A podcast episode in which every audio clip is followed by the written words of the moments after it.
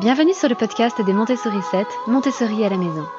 Je suis Anne-Laure Schneider, formatrice Montessori et maman de 5 enfants instruits en famille. Ma mission, c'est d'aider les parents, les assistantes maternelles, bref, tous ceux que dans notre communauté nous appelons des souricettes, à mettre en pratique la philosophie Montessori chez eux, avec leurs enfants ou les enfants qu'ils gardent. Dans ce podcast, nous parlerons donc de pédagogie Montessori, mais aussi de discipline positive, d'instruction en famille, ce que l'on appelle aussi l'école à la maison, de co-schooling et de bien d'autres choses encore. La lecture et l'écriture sont des enjeux majeurs dans l'instruction de nos enfants.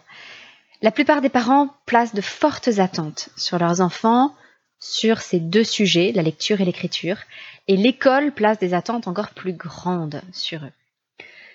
Souvent, nos enfants nous réclament d'apprendre à lire ou à écrire avant que l'école leur propose, tout simplement parce que la période sensible de la lecture et de l'écriture intervient généralement entre les âges de 3 et 6 ans, tandis que l'école attend généralement la classe de CP, donc vers 6 ou 7 ans, pour proposer aux enfants d'apprendre à lire et à écrire.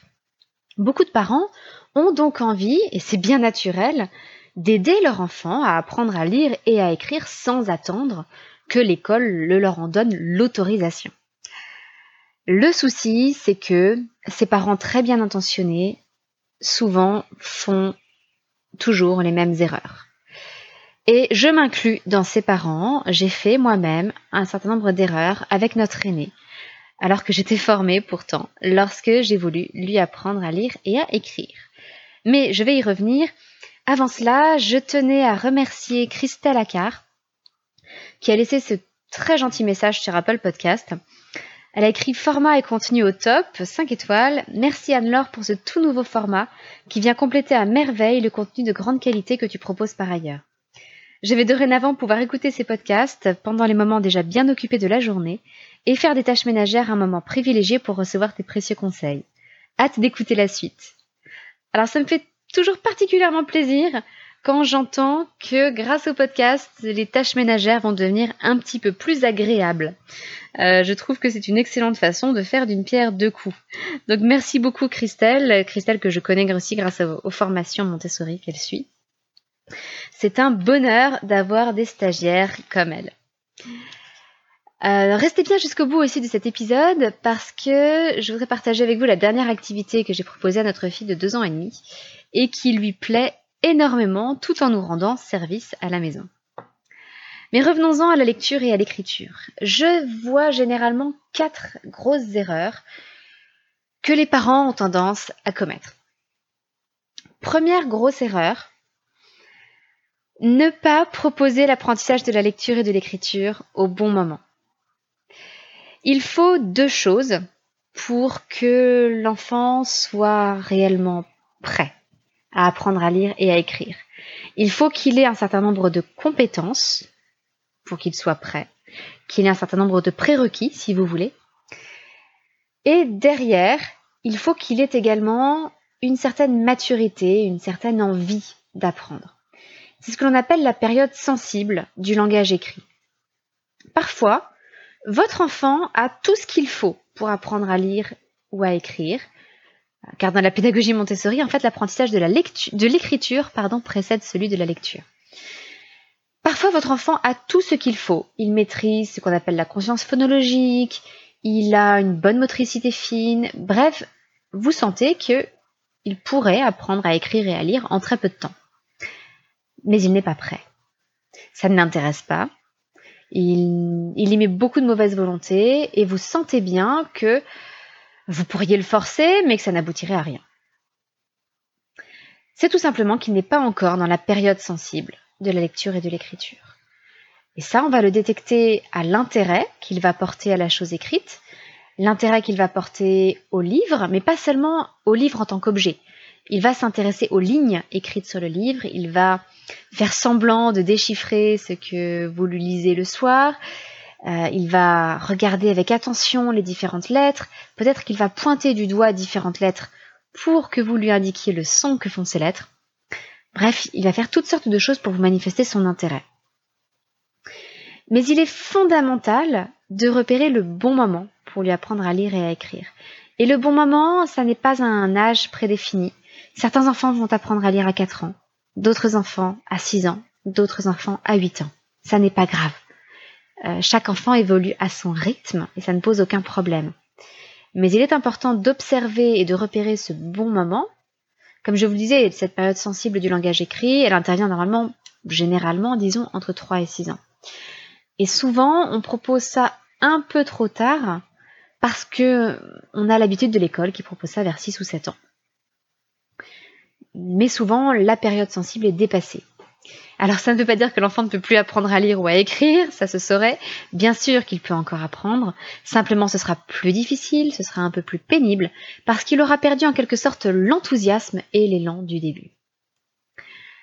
La deuxième grosse erreur que je vois faire, c'est de voir des parents se ruer sur les lettres rugueuses et l'apprentissage des lettres rugueuses avec leur enfant. Et cette erreur, je suis la première à l'avoir commise.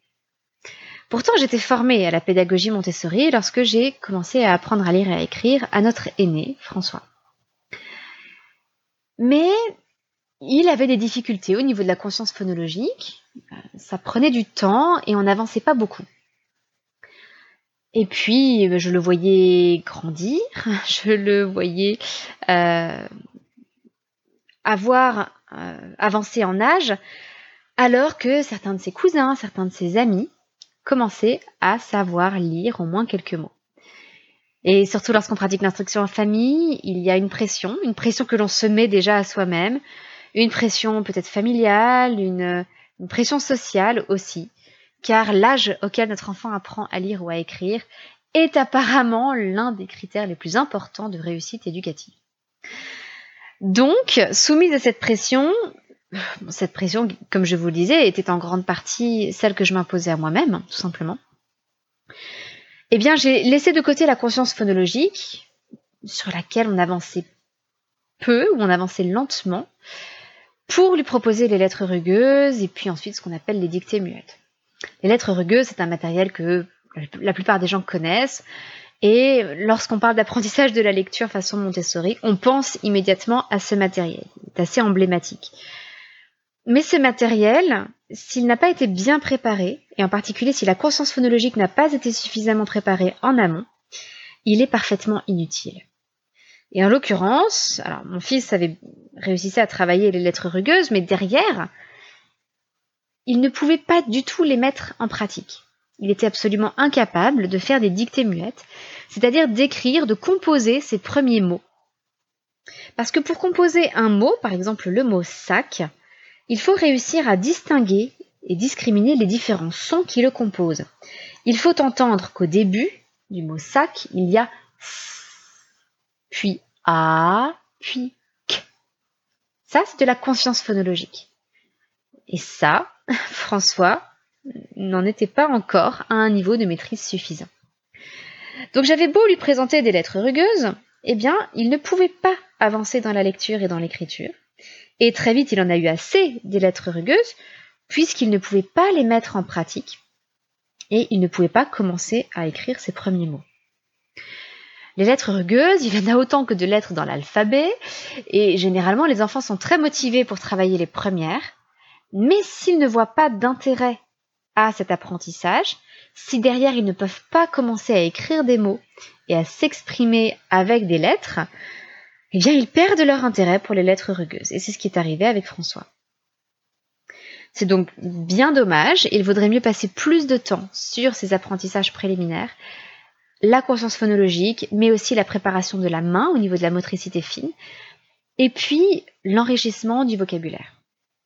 Alors justement, négliger l'enrichissement du vocabulaire, c'est la troisième erreur que je revois, que je repère souvent chez les familles qui veulent apprendre à lire et écrire à leur enfant.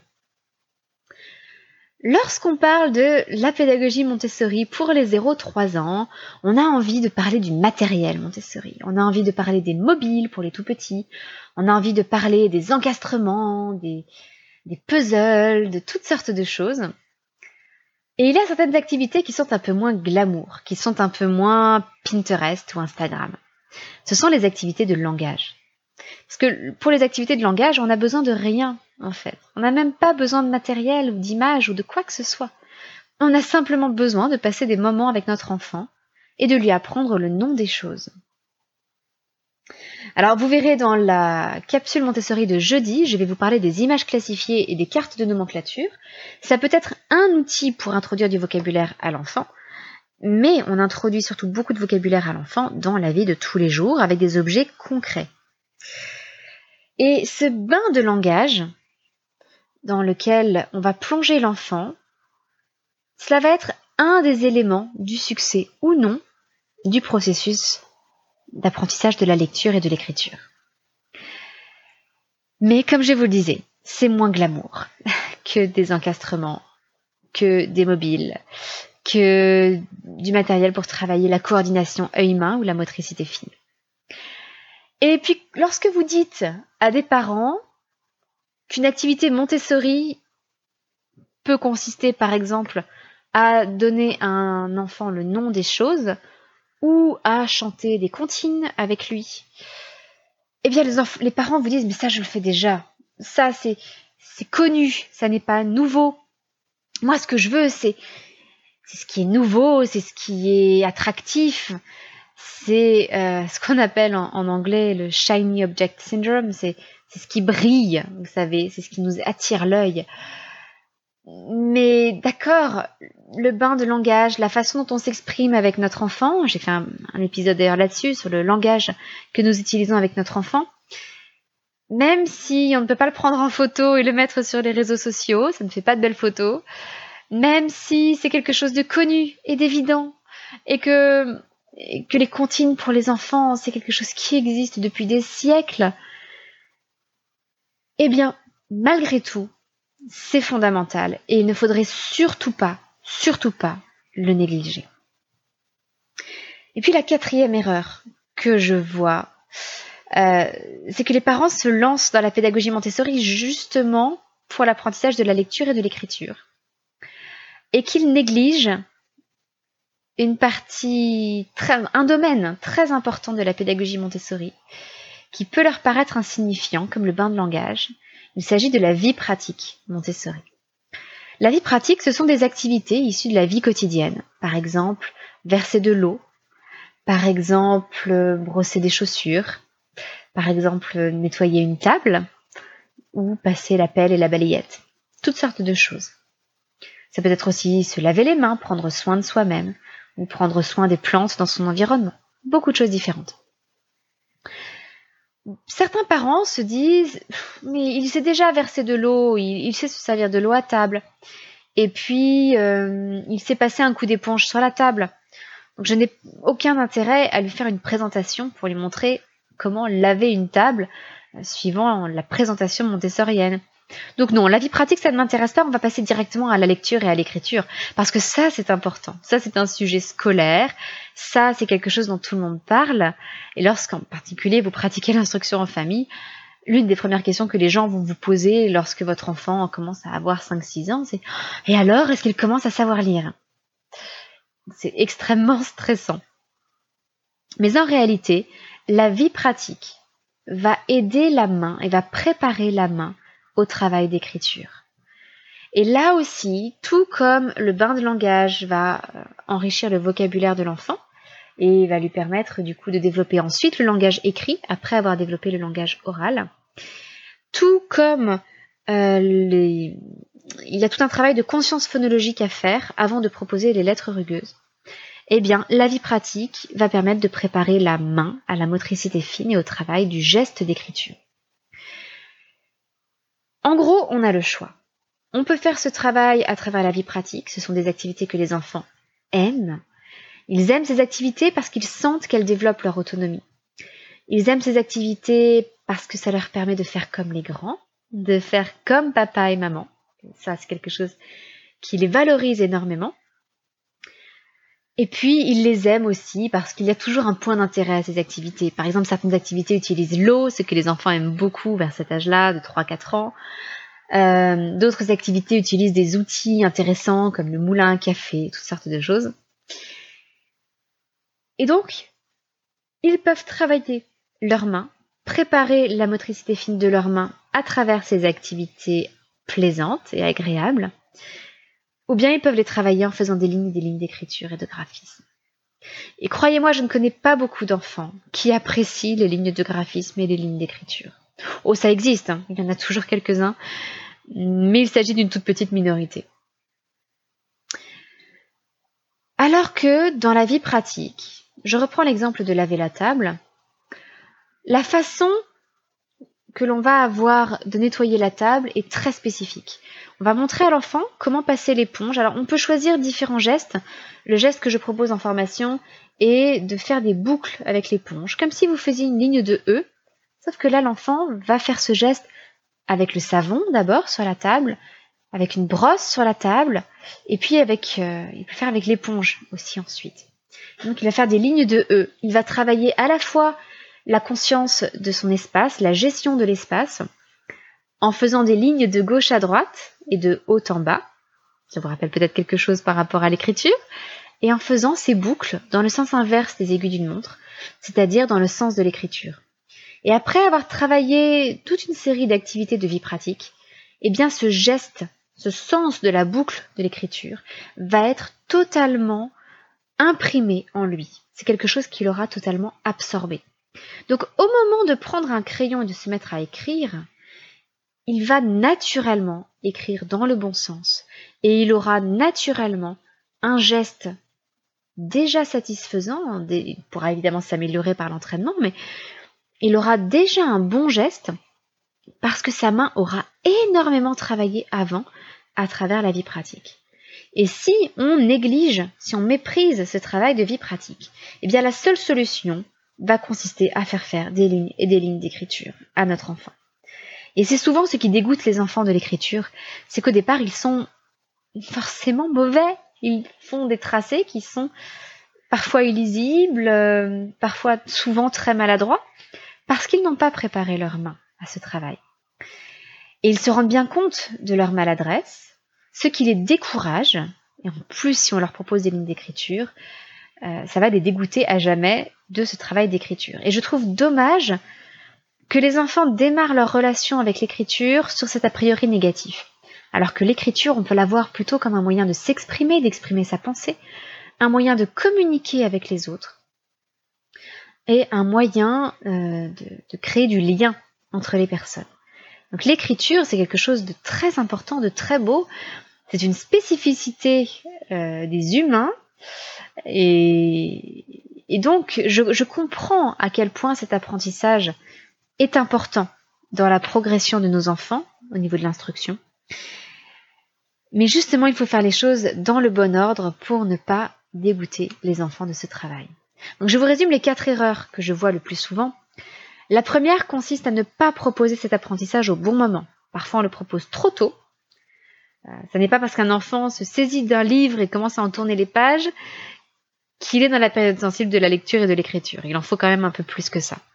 Parfois on le propose trop tôt, parfois on le propose trop tard, parce qu'on a raté cette période sensible et qu'on attend peut-être 6 ou 7 ans, l'âge auquel l'école propose l'apprentissage de la lecture et de l'écriture. La deuxième grosse erreur, c'est de ne pas travailler suffisamment la conscience phonologique et de se ruer sur les lettres rugueuses. Et pour l'avoir vécu, je peux vous assurer que cela crée des situations très difficiles avec votre enfant parce que vous lui vous le mettez devant une activité qu'il n'est plus capable de réaliser. Les dictées muettes, il n'est pas capable de les réaliser parce qu'il ne maîtrise pas cette compétence préalable qu'est la conscience phonologique. Troisième erreur, négliger le bain de langage lorsque l'enfant est tout petit, négliger l'enrichissement du vocabulaire. Cet enrichissement du vocabulaire, au contraire, va lui permettre lorsqu'il déchiffre un mot, de le reconnaître, même si c'est un mot un petit peu compliqué. Parce qu'au départ, l'enfant va déchiffrer de façon très laborieuse. Il va dire par exemple I.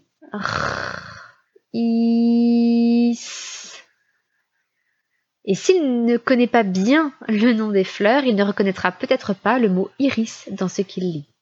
Donc il est important que son vocabulaire soit aussi riche que possible pour faciliter cette identification entre ce qu'il déchiffre et un mot qu'il peut avoir en tête. Et quatrième et dernière erreur que je repère le plus souvent, chez les parents qui veulent apprendre à lire et écrire à leur enfant, négliger et mépriser la vie pratique Montessori car c'est elle qui va préparer la main au geste d'écriture et va considérablement vous simplifier la tâche au moment du travail du geste d'écriture, l'écriture euh, à la craie ou au crayon.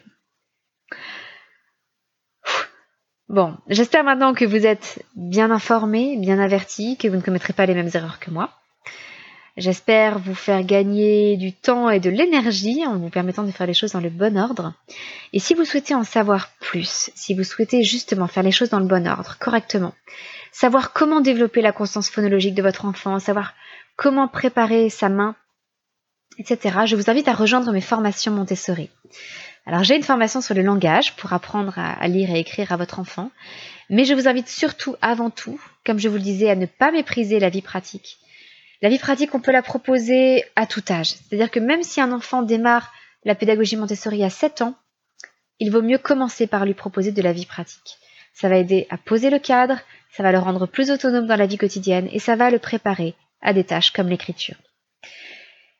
Et attention, car les inscriptions aux formations de vie pratique et de vie sensorielle Montessori seront closes ce vendredi, le vendredi 19 à minuit.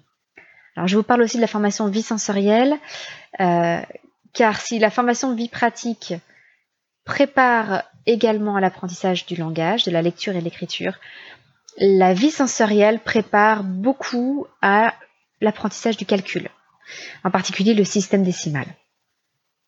Donc si vous êtes intéressé par ces apprentissages euh, avec plus d'enjeux que sont la lecture, l'écriture, euh, compter, les opérations, etc., je vous invite avant tout à vous inscrire aux formations vie pratique et vie sensorielle. Et ça tombe bien, vous pourrez vous former tranquillement pendant l'été pour être fin prête pour la rentrée. Voilà pour aujourd'hui. Euh, je voulais vous parler, comme je vous le disais, de la dernière activité que j'ai présentée à notre fille de deux ans et demi, Aliénor, et qu'elle a beaucoup aimé. Il s'agissait d'écraser des coquilles d'œufs au pilon et au mortier pour les jeter ensuite dans notre bac à compost. Euh, le fait d'écraser les coquilles d'œufs facilite leur décomposition par la suite. Et c'est un excellent exercice, là aussi, pour préparer d'ailleurs la main de l'enfant à l'écriture. vous voyez qu'Aliénor n'en est pas du tout à travailler l'écriture, elle a deux ans et demi, mais on peut faire ce travail déjà très tôt, justement, pour que la transition vers l'écriture se fasse facilement et en douceur. Je lui ai donc proposé une boîte à œufs dans laquelle j'ai accumulé des coquilles d'œufs au fur et à mesure de la semaine, un pilon et un mortier. Euh, quelque chose d'assez lourd. Le pilon est extrêmement lourd, donc elle fait un véritable travail de musculation, mais de tout le bras en fait. Et également de la main, donc elle, l'attrape non pas comme on attraperait un crayon avec trois doigts, elle l'attrape avec les cinq doigts, ce qui est normal aussi, c'est, la, la pince que l'on cherche à développer chez les moins de trois ans. Et elle développe toute sa musculature en écrasant tranquillement les coquilles d'œufs au pilon avant de les mettre dans une petite boîte. Et euh, nous allons ensuite ensemble les jeter dans le bac à compost. Alors ça, elle ne peut pas le faire toute seule parce que le bac est beaucoup trop haut pour elle, mais j'ai pu lui montrer le résultat de son beau travail. Et donc vous voyez qu'à travers, c'est un exercice de vie pratique, vous voyez qu'à travers ce travail, non seulement elle participe à la vie familiale, elle rend service, elle apporte sa contribution à notre petite communauté, euh, mais en plus, elle fait quelque chose qui l'amuse, parce que c'est très rigolo pour un enfant d'écraser des coquilles d'œufs et d'utiliser cet outil euh, qui est son point d'intérêt, l'outil du pilon et du mortier. Et en même temps, indirectement, je sais qu'elle muscle sa main et qu'elle se prépare pour le travail de l'écriture. Et je n'ai aucune inquiétude, parce que je le, vois avec mes autres enfants, euh, si ce travail de préparation est bien fait, l'entrée dans le geste d'écriture est extrêmement simple. Alors c'est tout ce que je vous souhaite, euh, c'est d'avoir une entrée dans l'écriture aussi facile que possible. Euh, n'oubliez pas aussi que pour les membres de l'accompagnement, toutes les formations, euh, enfin vous bénéficiez pour toutes les formations d'une remise de 50%. Donc si jamais vous êtes intéressé par les formations vie pratique et vie sensorielle, je vous conseille de vous abonner à l'accompagnement. Vous pourrez vous désabonner à tout instant, c'est sans engagement mais ainsi vous bénéficierez de 50% de remise sur les formations et en plus du soutien de toute notre communauté. Et vous aurez un espace pour poser toutes vos questions lors de séances de questions-réponses en direct avec moi par webcam interposée. Voilà, je vous souhaite une excellente journée. J'espère vous retrouver bientôt dans les formations ou dans ce podcast. Et je vous donne rendez-vous jeudi pour une capsule Montessori sur les images classifiées ou les cartes de nomenclature. On va poursuivre un petit peu ce travail sur le langage. Encore une fois, bonne journée, votre petite sourisette, Anne-Laure.